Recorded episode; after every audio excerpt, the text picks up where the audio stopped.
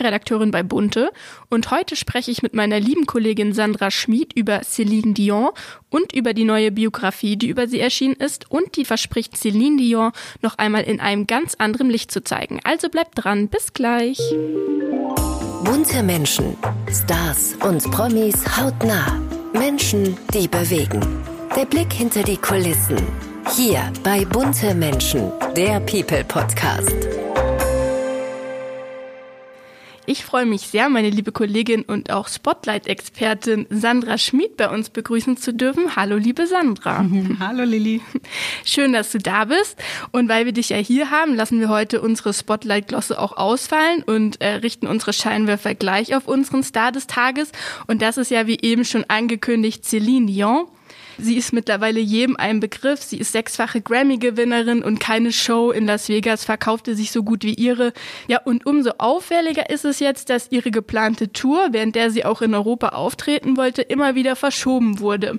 Sie tritt nicht mehr öffentlich in Erscheinung, gibt keine Interviews mehr. Ihre Fans machen sich natürlich schon Sorgen. Was ist da los, Sandra?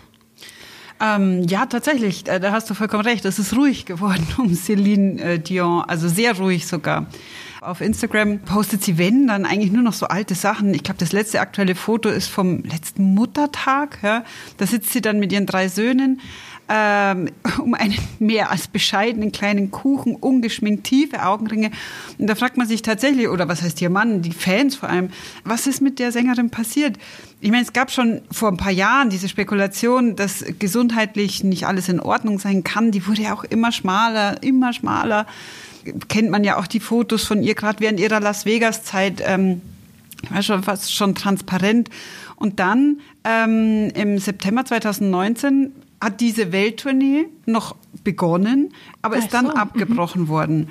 Natürlich erstmal wegen Corona, klar, aber dann einfach auch wegen ihrem äh, tatsächlich desolaten Gesundheitszustand. Ja, ich fand das auch auffällig, wie dünn sie irgendwie geworden ist. Mhm. Hat sie sich dann selbst jemals über ihren Gesundheitszustand geäußert? Weiß man da was? Ja, damals, als sie dann diese Tour abgesagt hat, hat sie eben wissen lassen, sie habe schwere und anhaltende Muskelkrämpfe, hat sie gesagt, die sie daran hindern, aufzutreten sie wurde mit Sicherheit, also braucht man gar nicht drüber reden, von dem Ärzteteam immer intensiv behandelt und betreut. Sie war aber nicht in der Lage, an Proben teilzunehmen, also geschweige denn diese, diese kräftezehrenden Shows zu absolvieren. Und das ging ihr schon sehr ähm, zu Herzen. Also da war sie echt auch den Tränen nahe, als sie das verkündete und meinte, ähm, dass ihr Herz brechen würde, da ihre Fans im Stich zu lassen. Und also wer das gesehen hat, das hat mir ja auch sofort geglaubt. Ich meine, diese Frau hat für die Bühne gelebt. Ja, ja das ist ein Lebenselixier Total. für jeden Künstler, auf der Bühne zu stehen und zu performen. Genau. Ja. Und das war im Oktober 21 und seitdem hat man echt gar nichts mehr gehört. Aber jetzt ist ja auch gerade eine Biografie über Céline Dion erschienen, die den Titel Céline Dion, La vraie histoire trägt und äh, von der französischen Journalistin Laurence Piot und dem Autor Hervé Tropea geschrieben wurde. Was steht denn da drin? Kann man sich da auf Enthüllungen gefasst machen oder gibt es da Einblicke in die Krankheit? Mhm.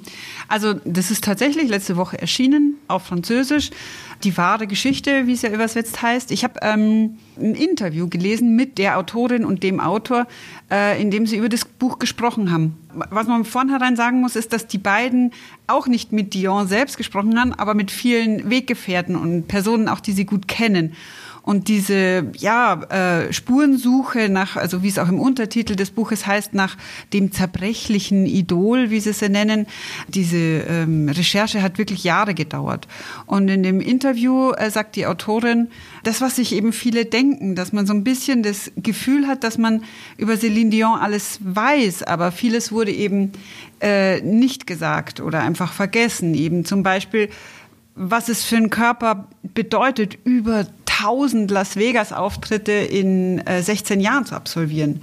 Und äh, welche Anstrengung, also welcher körperlicher Raubbau das ja ist, diesen Körper, sehr schmalen Körper, aber diesen Körper, diese Stimme, ja, ich meine, das sind fünf Oktaven, was ja. die äh, gute Frau hat, ja, Jahr für Jahr mit vollem Dampf über die Bühne zu jagen, ja, und nie dabei zu jammern. Und um sich zu schützen, ja, wurde so eine richtige Festung um die Sängerin gezogen. Und äh, die Autorin des Buches sagt auch, also diese, diese zu durchdringen, diese Barrikade ist ja fast unmöglich. Ich glaube, 2020 ist ihre Mutter gestorben von Celine Dion. Das war das letzte Mal, dass die komplette Familie auch zusammen war. Dieser Schutzwall wird immer größer, ja, aber die Sorgen der Fans um ihre Gesundheit halt auch. Ja, also was jetzt zu mir auch durchgedrungen ist, ist, dass der Höhepunkt der Biografie ähm, ist, dass die beiden Autoren ja auch mit Dions HNO-Arzt gesprochen haben, äh, mhm. Jean Abdibol. Der hat ja die Sängerin seit 24 Jahren begleitet und betreut. Äh, Konntest du in Erfahrung bringen, was der diagnostiziert hat? Genau. Die haben mit diesem HNO-Spezialisten gesprochen. Das ist ein renommierter französischer Mediziner. Also das ist jetzt nicht irgendwie äh, irgendwer, sondern wie du auch gesagt hast, der sie seit fast einem Vierteljahrhundert begleitet. Also der kennt sie wirklich äh, sehr nahe. Und der weiß eben zu berichten, dass die Sängerin an dem sogenannten Globus-Syndrom leiden würde. Also Globus-Syndrom habe ich jetzt noch nie gehört. Ja. Was weiß man darüber? Das ist eine Krankheit, bei der man sprichwörtlich wie so eine Art Kloß im Hals zu haben glaubt. Das ist also ein ganz krasses Fremdkörpergefühl, ein ganz schlimmes Missempfinden, das man im Hals hat. Also es ist immer so, vielleicht kann man sich das so vorstellen, als würde man immer gegen so einen Widerstand schlucken müssen.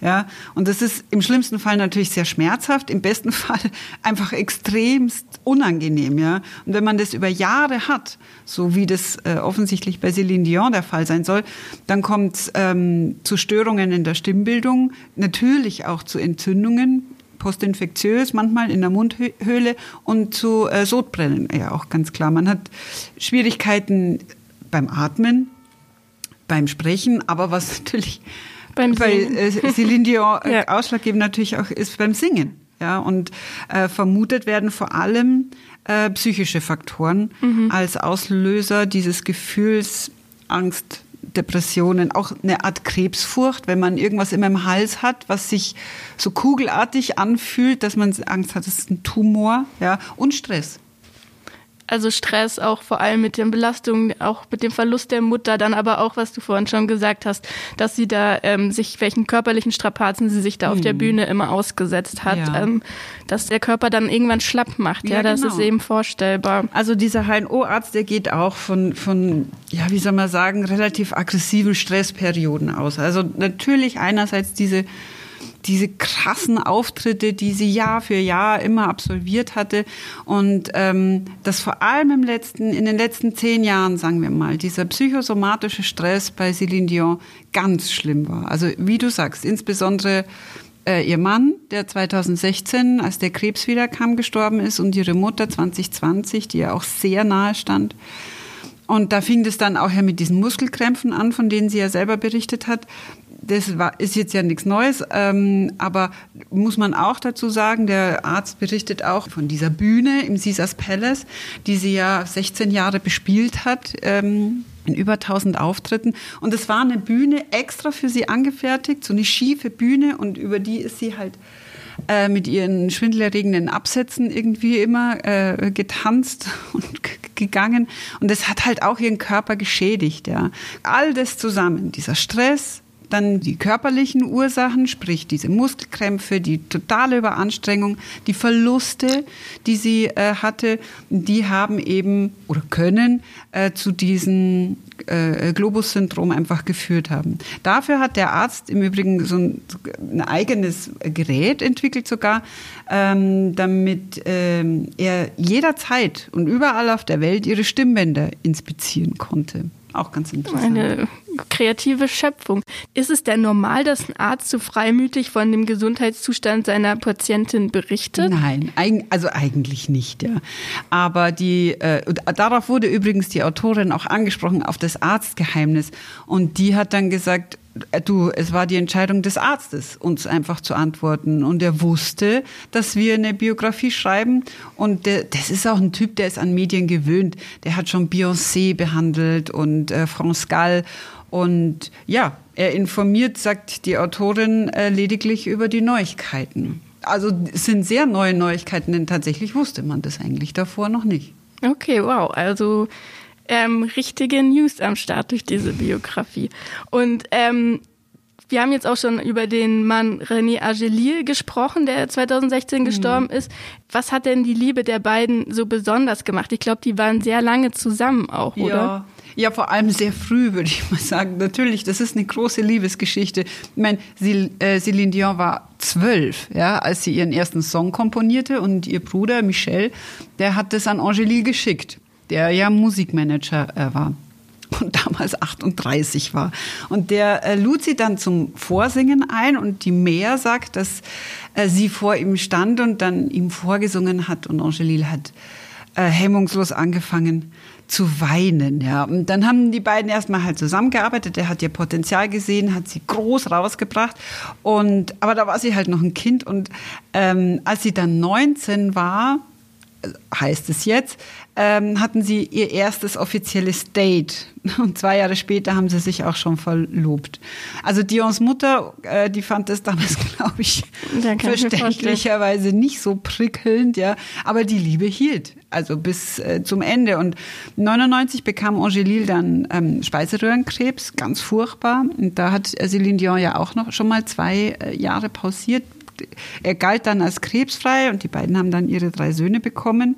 Und dann kam halt 2013, äh, wie es leider, leider so oft der Fall ist, der Krebs zurück. Ja, und das dann 2016, wie schon gesagt, ähm, im Alter von 73 Jahren gestorben. Und das ist also wirklich, da ist ihr Herz zerbrochen. Und mit Sicherheit ist jedes gebrochene Herz auch anfällig für Krankheiten. Ja, ein, ein mhm. tragisches Ende einer Liebe, die so schön angefangen hat. Sie hat mhm. so früh sein Herz berühren können mit ja, ihrem ja. Gesang. Ja. Wie sind denn jetzt die Prognosen? Wird sie wieder auftreten? Hast du eine Vermutung oder gibt es Spekulationen? Also tatsächlich kann man sich überall Karten kaufen. da gibt's, also sagen wir es mal so, dieser Jean äh, Abid Bohl, das ist dieser Arzt, dieser HNO-Arzt und auch äh, befreundete Produzenten von Celine die sind sich ganz sicher, dass sie auf die Bühne zurückkehren wird.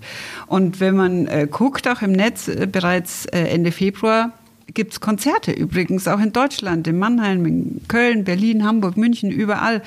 Ich hoffe nur, dass es nicht zu früh ist, dass sich die gute Frau nicht zu sehr überanstrengt und zu viel vornimmt, denn dass diese, weil wenn, dann gibt die ja Vollgas auf der Bühne und dann gibt die alles und ihr ganzes Herz. Beziehungsweise sollte man auch beim Kartenverkauf zuschlagen, bevor wieder alles abgesagt wird. Ja. ja und jetzt äh, würde mich ja natürlich noch interessieren, ob du einen Lieblingssong von Celine Dion oder eine ganz berührende Geschichte mit einem Lied verbindest oder vielleicht hm. auch was Peinliches. was Peinliches. Also grundsätzlich muss ich sagen, dass das jetzt zwar nicht meine Art von Musik ist, die ich mag, aber ähm, also nochmal, ich verneige mich immer vor großen Stimmen. Ja, und das ist eine große Stimme. Diese fünf Oktaven, diese Range, die sie hat, das haben nicht, das haben eine Handvoll, weiß ich nicht. Mariah Carey hat das, Whitney Houston hatte das. Ähm, aber tatsächlich habe ich eine wunderbare Erinnerung mit einem Lied, nämlich als ich das erste Mal in Amerika war, das war 1999, da war ich mit meiner Freundin Claudia und ähm, wir sind durch die Südstaaten gefahren, waren im hintersten Eck von Louisiana in so einer alten Karre da rumgefahren und äh, da lief im Radio äh, That's the way it is. Und wir haben laut mitgegrölt, ein Lied, das ich eigentlich nicht mag, aber immer wenn ich es höre, muss ich daran denken und muss immer laut mitsingen. Ist vielleicht ein bisschen peinlich. Eine schöne Geschichte über Freundschaft. Ja, liebe Sandra, ich kann dir nur sagen, ich werde jetzt äh, My Heart Will Go On anhören und darüber trauern, dass unser Gespräch schon vorbei ist, aber natürlich mit Hoffnung in die Zukunft gucken, dass wir hier bald wieder sitzen werden. Jawohl, ich danke dir für die danke. Zeit. Danke, tschüss. Tschüss. Die Frage der Woche. Und die lautet, werden Sie an Weihnachtsbeleuchtung sparen?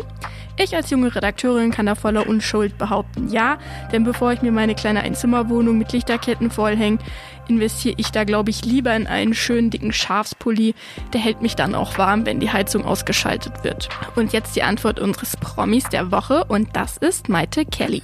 Ich war nie jemand, der was aufgehängt hat so richtig, weil ich einfach das nicht gut kann. Also somit war ich immer ein Mensch, der einfach vier Kerzen, ich finde der Adventskranz immer was sehr, sehr Schönes und diesen Traditionen behalten wir dieses Jahr auch.